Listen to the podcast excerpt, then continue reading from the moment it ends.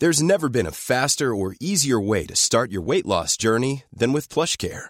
PlushCare accepts most insurance plans and gives you online access to board-certified physicians who can prescribe FDA-approved weight loss medications like Wigovi and Zepbound for those who qualify. Take charge of your health and speak with a board-certified physician about a weight loss plan that's right for you. Get started today at plushcare.com slash weight loss. That's plushcare.com slash weight loss. plushcare.com slash weight loss.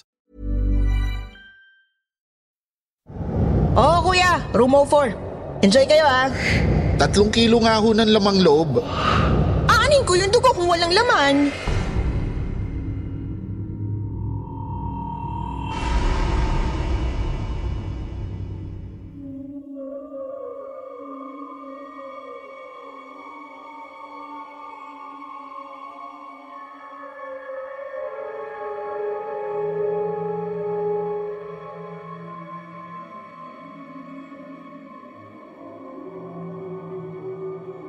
Magandang gabi, Sir June. Magandang gabi po sa lahat ng mga nakikinig ngayon sa programa nyo rito sa YouTube channel ninyong Kwentong Takip Silim. Ako nga po pala si Pogo. Palayaw ko po yan nung bata pa ako. Gusto ko lang po sanang i-share sa inyo ang isang experience na naranasan ko noong ipinagbubuntis pa lang ng misis ko ang pangalay namin. Kakaiba ho ang asawa kong itago na lang natin sa pangalang Ivana. Medyo kahawig kasi ng misis ko yung artistang yon nung kabataan namin. Mga 1980 nang makilala ko siya sa isang Santa Cruzan sa tawi-tawi. Unang kita ko pa lang sa kanya, alam kong siya na ang gusto kong mapangasawa kahit na ho may pagkamataray at masungit talaga siya noon. Tapos kung anong magustuhan, kailangan makuha niya agad. Ganun ho ang ugali niya. Kaya palagi siyang bugnutin noong mga bata-bata pa kami.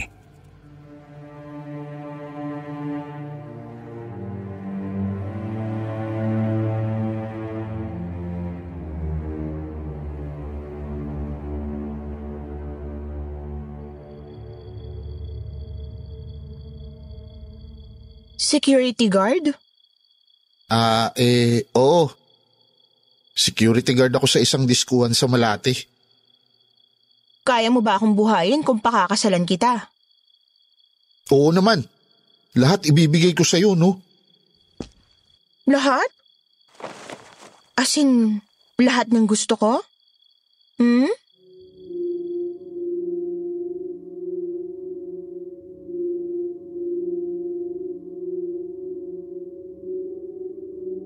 Yun ho ang pangako ko sa kanya noong nililigawan ko pa lang siya. Kaya nung hating gabing umuwi ako mula sa shift ko sa diskuhan noong buntis na siya at naglilihi, at hindi ko naibigay ang gusto ng asawa ko, eh galit na galit niya akong pinagbabato ng mga pinggan, kawali, sandok, kubyertos at mga damit kong labahan.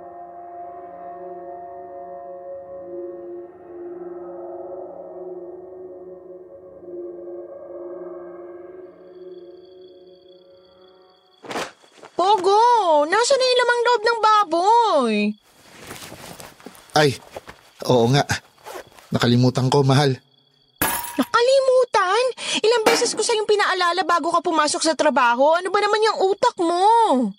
Alam mo namang naglilihi ako sa dinuguan eh. Aanin ko yung dugo kung walang laman. Sorry na, Ivana, mahal ko. Sorry? Matatanggal ba ng sorry mo yung paglalaway ko sa lamang loob? Hmm? Sumagot ka nga. O baka naman gusto mong lamang loob mo ang isahug ko sa dinuguan na nakasalang na ngayon sa kalan, ha? Hmm, lumayas ka na sa buhay ko kung hindi ka makakabili ngayong gabi ng lamang loob, ha? Bumalik ka na sa pinanggalingan mo. Maghanap ka ng bukas na tindahan. Bumili ka ng tatlong kilong lamang loob. Pag ikaw, ah, pag hindi ka nakapag-uwi ng lamang loob, hihiwalayan na kita!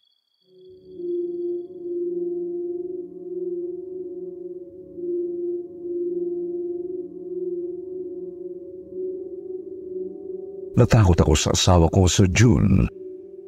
Daig niya pa ang sinasaniba ng demonyo kapag nagagalit.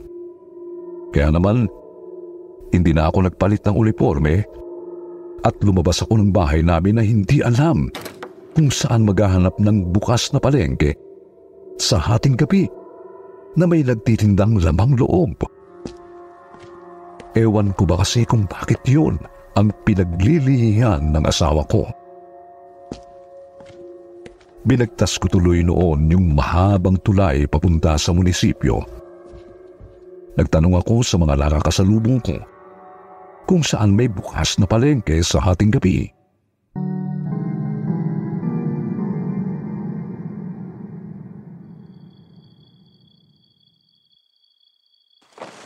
Palengke sa hating gabi? Dito sa Maynila?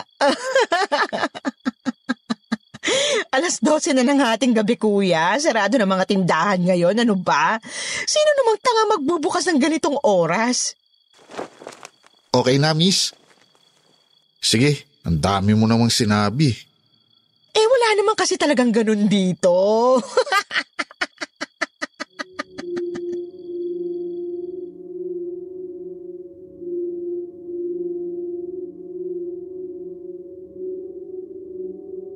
mukhang mas bobo yung napagtanungan kong babae, Sir June. E sa paghahanap ko ho, nakakita ako ng mga sariwang karning ibinebenta sa pinakalooban ng isang abandonadong katayan na malapit sa ilog ng Pandakan.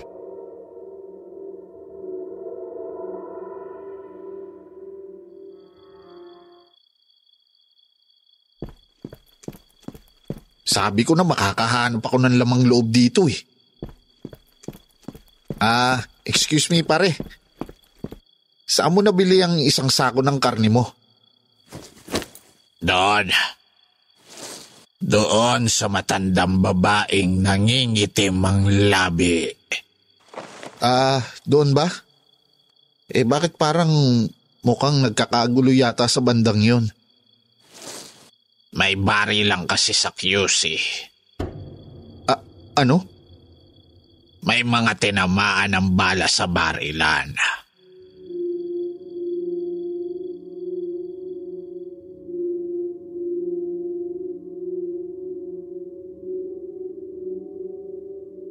Medyo napakulot ako ng noo sa sinabi ng lalaking lapagtanungan ko. Sa isip-isip ko pa noon, baka kako atik siya dahil na rin sa itsura niya. Napakapayat niya at halatang tuyot din ang balat niya. Tapos, medyo kulubot pa. Mukha talagang pumapatak.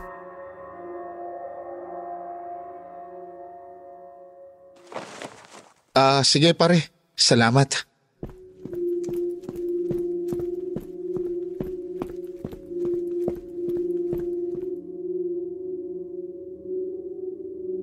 Patakbo akong nakipagsiksikan sa mga kalalakihang bumibili ng karne sa tabi ng isang kulay puting sasakyan.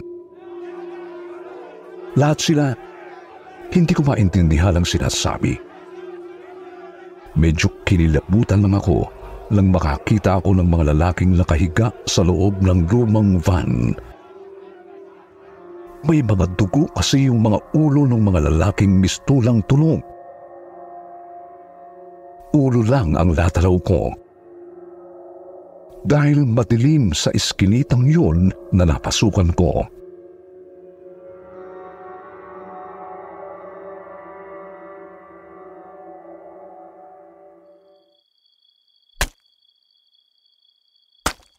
Manang! Manang! Tatlong kilo nga ho ng lamang loob.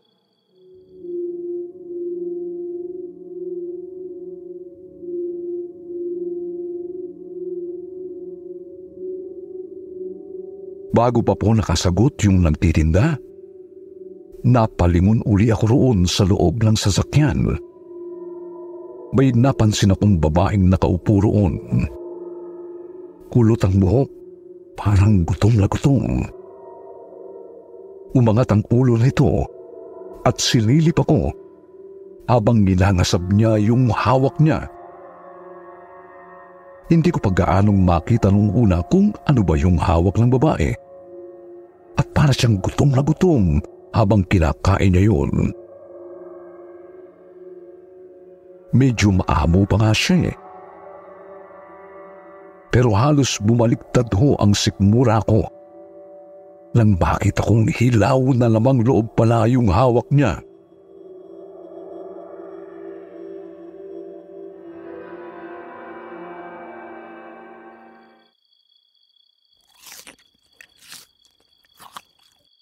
Saan kumuha ng puso? Gutom na gutom, kaya ibinigay ko na. Puso? May puso po ba kapag dinuguan ng lulutuin? Ano bang kukunin mo? Mamili ka na. Minsan lang may bagsakan ng ganyang karne rito. Eh, eh, hindi ko po alam kung anong lamang loob ang bibilihin ko eh. Pare-pareho namang lamang loob ng lalaki yan. Iisa lang ang lasa niyan. Lamang loob ng lalaki? Oo. Sana nga dumami pang mamatay para marami akong maibenta sa mga suki ko.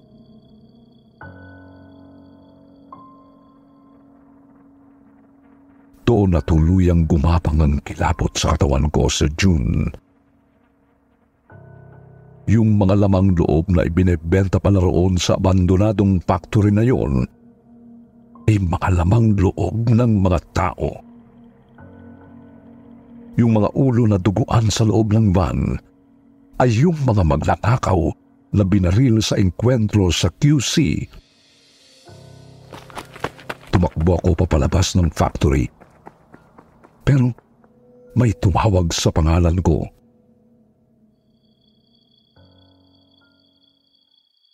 Pogo! Ma- mahal? Anong ginagawa mo rito? Bakit ganyan ka munang makatingin sa akin? May dugo ka kasi sa bibig at puro dugo rin yung kamay mo.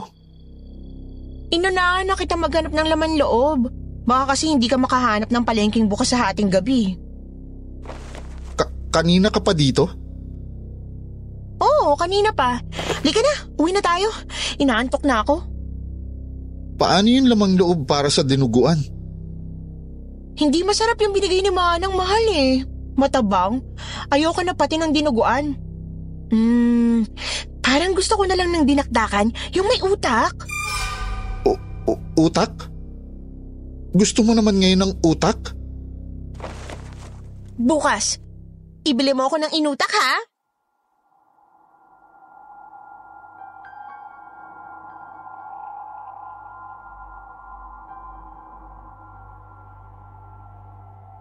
Hindi pa nanganganak ang asawa ko. Iniwalayan ko na siya. Umuwi siya sa probinsya nila na umiiyak. Hindi ko na siya sinundan. Hindi ko na rin hinanap. Magmula kasi nang mangyari ang gabing yun, nag-iba na ang tingin ko sa asawa ko. Ayoko na lang magsalita. Mahirap manghusga. Pero tingin ko po, alam niyo na kung bakit ko ginawa yun. Dito ko na po tatapusin ang kwento ko. Salamat po, Sir June.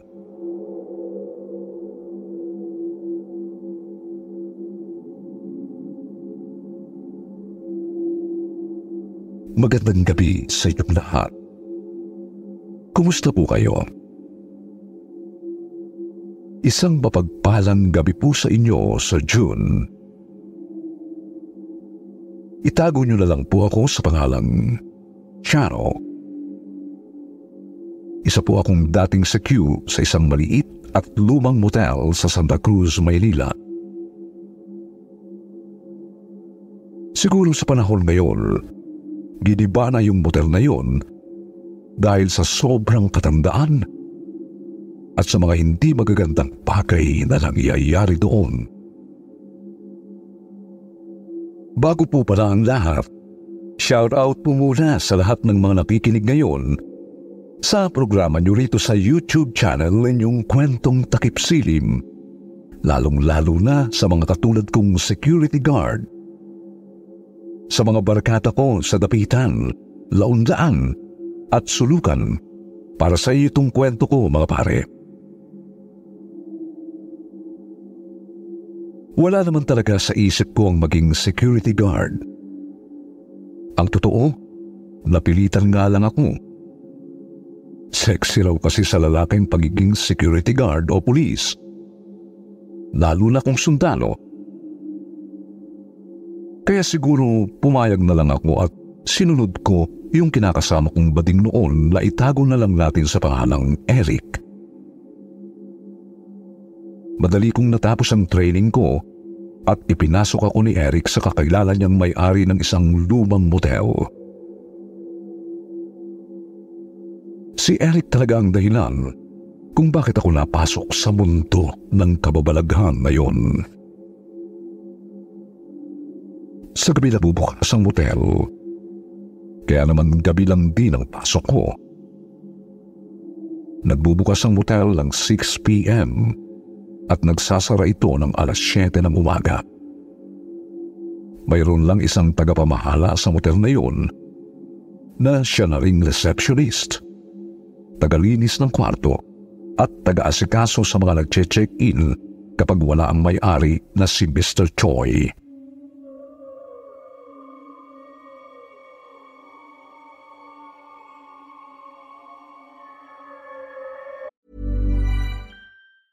Everyone knows therapy is great for solving problems, but getting therapy has its own problems too, like finding the right therapist, fitting into their schedule, and of course, the cost. Well, BetterHelp can solve those problems. It's totally online and built around your schedule. It's surprisingly affordable too. Connect with a credentialed therapist by phone, video, or online chat, all from the comfort of your home. Visit betterhelp.com to learn more and save 10% on your first month. That's BetterHelp, H E L P. Hey, it's Ryan Reynolds, and I'm here with Keith, co star of my upcoming film, If, only in theaters, May 17th. Do you want to tell people the big news? All right, I'll do it. Sign up now and you'll get unlimited for $15 a month in six months of Paramount Plus Essential Plan on us. Mintmobile.com slash switch. Upfront payment of $45 equivalent to $15 per month. Unlimited over 40 gigabytes per month. Face lower speeds. Videos at 480p. Active Mint customers by 531.24 get six months of Paramount Plus Essential Plan. Auto renews after six months. Offer ends May 31st, 2024. Separate Paramount Plus registration required. Terms and conditions apply if rated PG.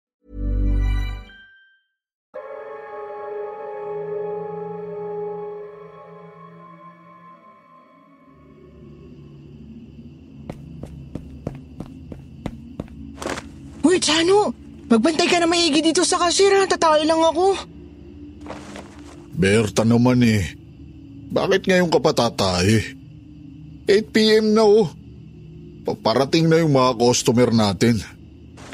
Tayin-tayin na ako eh. Huwag mo hayaang may mag-check out nang hindi pa ako nakakabalik ha. Siya sige. Basta bilisan mo ah. Oo na. Ang sakit na ng ko eh. Kailangan ko na ilabas to. Sige na, babalik na lang agad ako. Okay, sige.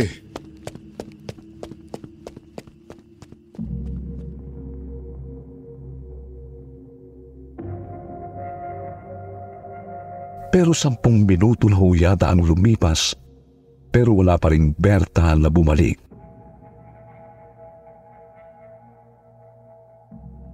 Tagal naman tumain ng babaeng yun.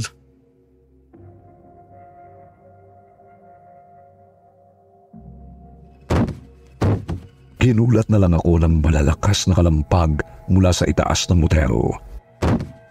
Kahoy lang kasi ang sahig ng two-story motel ni Mr. Choi. Kaya tinig na dinig ko ang malalakas na pagbagsak ng kahoy. Mga kalabog ng mga paa. Mga maliliit na paang parang tumatakbo at tumatalon-talon. Hoy! Huwag naman kayong ganong maingay.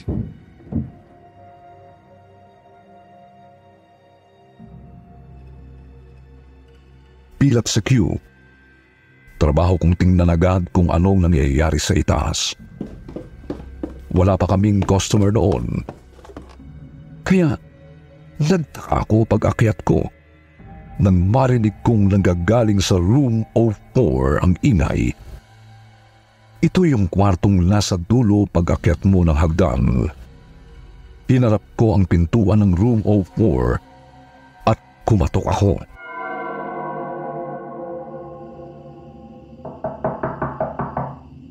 May tao ba dyan?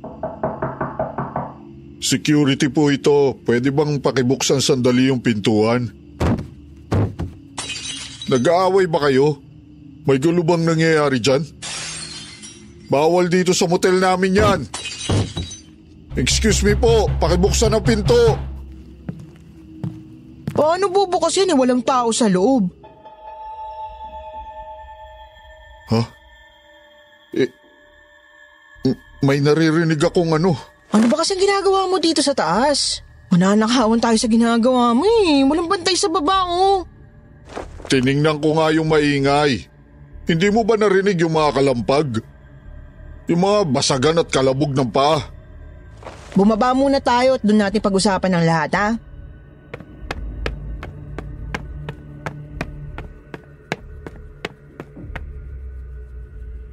Bumaba nga kami ni Berta sa ground floor at doon niya sa akin ikinuwento ang lihim ng room 04.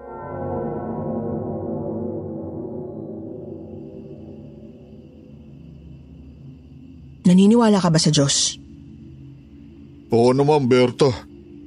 Ano ba namang klaseng tanong yan? Sabi nila, kung may Diyos daw, merong din demonyo. Nasa Bible yan. May mga demonyo talaga. Ayun, Ano ngayon? yun na yung narinig mo. Tumbukin mo na nga. Hindi kita makuha eh. May nagpakamatay na janitress dati sa room 04. At walang ibang mag-uudsok na mabait na tao na magpakamatay kundi ang demonyo. Yun, yun yung point ko. Ha? Pa- paanong nagpakamatay? Si Matilde. Payat at maliit na babae yun na palaging may sugat sa mga kamay. Palaging may pasa sa mukha. Binubugbog ng asawa niyang lasinggero na walang alam kundi ang anakansa ng anakan. Tatlong buwan na buntis nun si Matilde nung magsabi siya sa akin ng problema niya.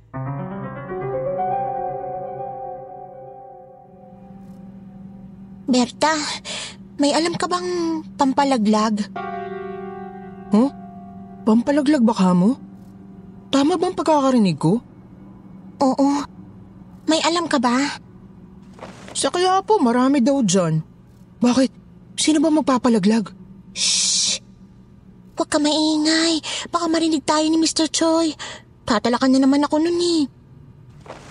Buntis ka na naman, Matilde? Aba, pang ilan mo na yan ah? Pang-anim? Tama ba ako? Kaya nga ilalaglag ko na. Hindi ko na kaya bumuhay ng isa pang bata. Yung anak mo, tatlong taong gulang pa lang, sinundan mo na agad. Iniiwan mo palagi sa room 04. Kaya palaging basag ang mga vases sa TV dun eh. Pasalamat ka, hindi kita nilalaglag kay Mr. Choi. Berta, nakikiusap ako. Huwag mong sasabihin sa boss natin. Kundi mayayari ako. Wala na kasing mag-aalaga sa bunso ko kaya dinadala ko na lang dito sa motel. Pero wag namang gabi-gabi kasi. Paano kapag napuno na tayo ng customer? Saan mo itatago si Frances? Hindi ko alam. Bahala na. Pero tulungan mo ko, Berta. Nagmamakaawa ako sa'yo. Tulungan mo kung mawala tong bata sa sinapupunan ko. Tigas kasi ng ulo mo eh. Sabi nang hiwalayin mo ng asawa mong walang kwenta. Pabigat lang sa'yo. Gaano makalaki ang kargada niya at hindi mo maiwan-iwan? Eh wala namang alam na diskarte sa buhay ang Gilbert mo. Ay naku Frances, bumaba ka nga dito. Ano na naman yung binasag mo dyan? Ako na bahala, Berta.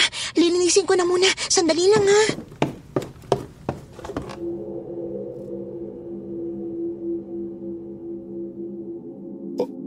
Anong sumunod na nangyari? Isang oras na katahimikan ang sumunod. Natigilan ako sa counter ko. Napaisip. Umakyat ako dahan-dahan at nakita kong nakabukas yung room 04. Nagsitayuan lahat ng mga balahibo ko nang makita ko si Matilde na nakaluhod sa gitna ng kwarto. Nakatitig sa nakabukas na toilet.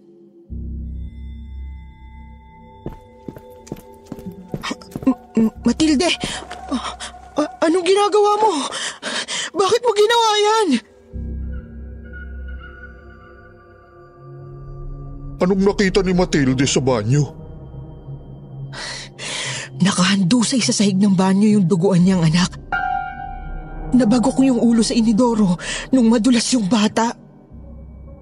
Paano nyo naman nasiguro na ganun nga ang nangyari?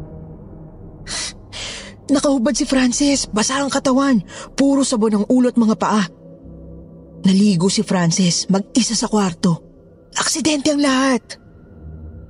Nalaman ba ni Mr. Choi? Hindi. Sinugod namin sa ospital si Frances. Pero, dead on arrival na yung bata eh. Doon na nagsimula ang lahat, Chano. Anong ibig mo sabihin? Doon na nagsimulang pumasok sa trabaho si Matilde ng tulala. Hindi ko na siya makausap ng normal eh. Hanggang sa lumaki ang tiyan niya. Napansin niyo ng boss natin. Pinagalitan si Matilde pero hindi nagsalita o sumagot man lang si Matilde. Isang gabi, kumuha ng muriatic acid at Clorox si Matilde. Nagpaalam siya noon. Sabi niya maglilinis daw siya ng maigi dun sa room 04. Alas 7 na ng umaga hindi pa rin siya lumalabas ng kwarto. Inakyat ko siya para yayaing umuwi dahil isasara ko na tong motel. Pero Pero paano? patay na si Matilde nung buksan ko yung kwarto. Ininom niya yung malaking bote ng muriatic acid at bleach. Bumubula na yung bibig niya nang datnan ko siyang nakahiga sa loob ng banyo.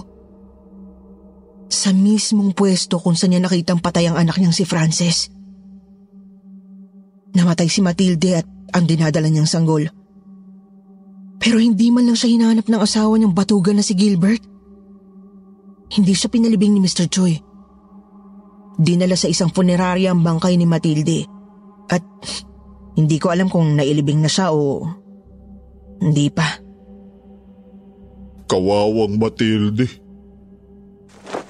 Ay, sinabi mo pa. Hindi kaya multo nila Matilde at Francis yung narinig kong... Miss, check-in kami. Magkano short time? 230 lang ho. Mahal naman. Balita ko, may tigi isang daan dito ah. Kuripot naman ito. Tama ako, di ba? Isang daan para sa tatlong oras. Yun bang kukunin mong kwarto, kuya? Oo. Wala akong kinita sa tricycle kanina eh. Treat ko lang to yung jowa ko. Akin na yung susi. Ah, eto susi. Akit ka. Nasa dulo yan. Room 04? Oo, kuya. Room 04. Enjoy kayo, ha?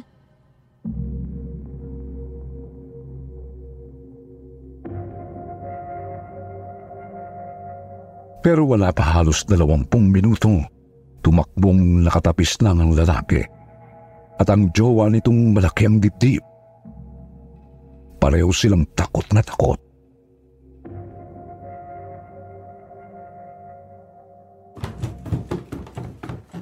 Bro, ano nangyari? Gago ka ate! May multo doon sa rumopor kaya mura no. Multo?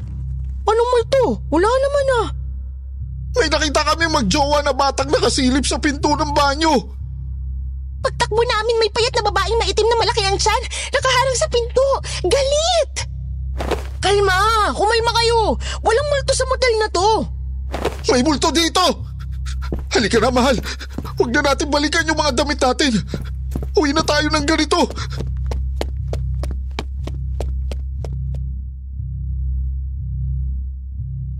Natawalang si Berta sa sinapit ng kawawa naming customers. Lumipas ang isang buwan. Palala lang palala ang pagpaparamdam ni na Frances at Matilde.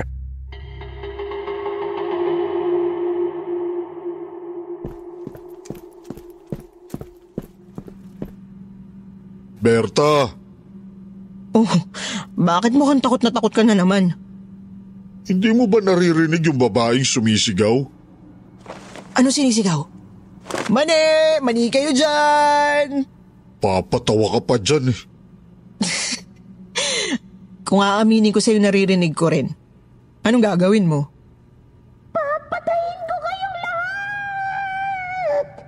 Ayun! Ayun na naman siya. Narinig mo? Matilde! Hindi ikaw yan, alam ko! Ano? Isa kang jablo! Kung sino ka mang nasa itaas ngayon, sa ngalan ni Jesus, lumayas ka sa motel na to! Nagtatrabaho lang kami!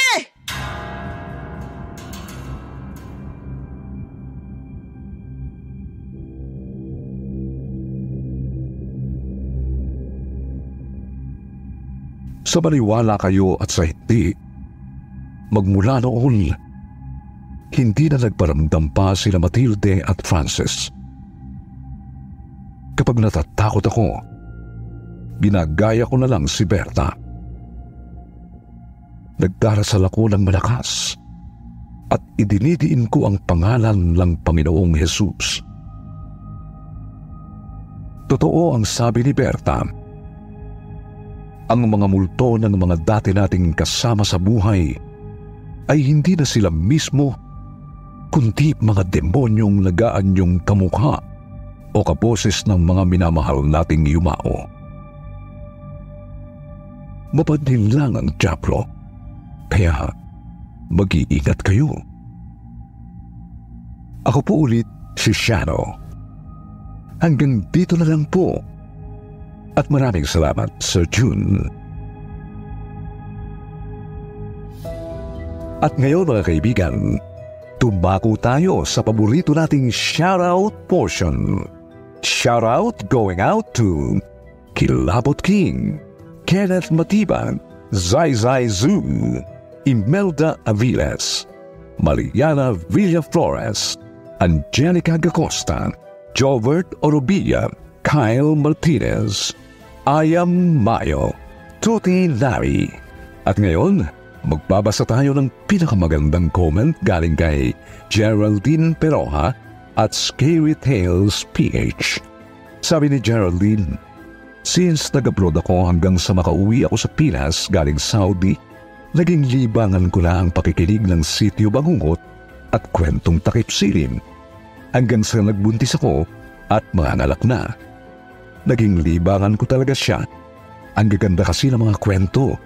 Ingat po kayo palagi. More horror story to come.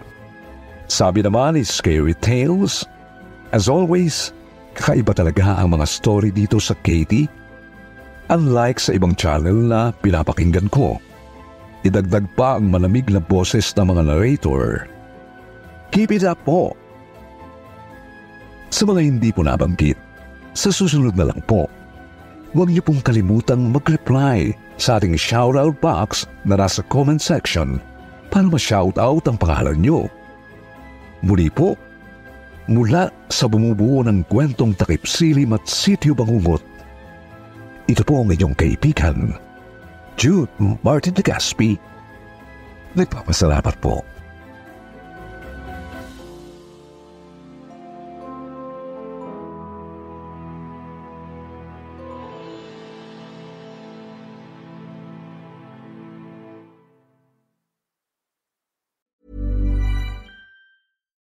It's Paige DeSorbo from Giggly Squad. High quality fashion without the price tag. Say hello to Quince.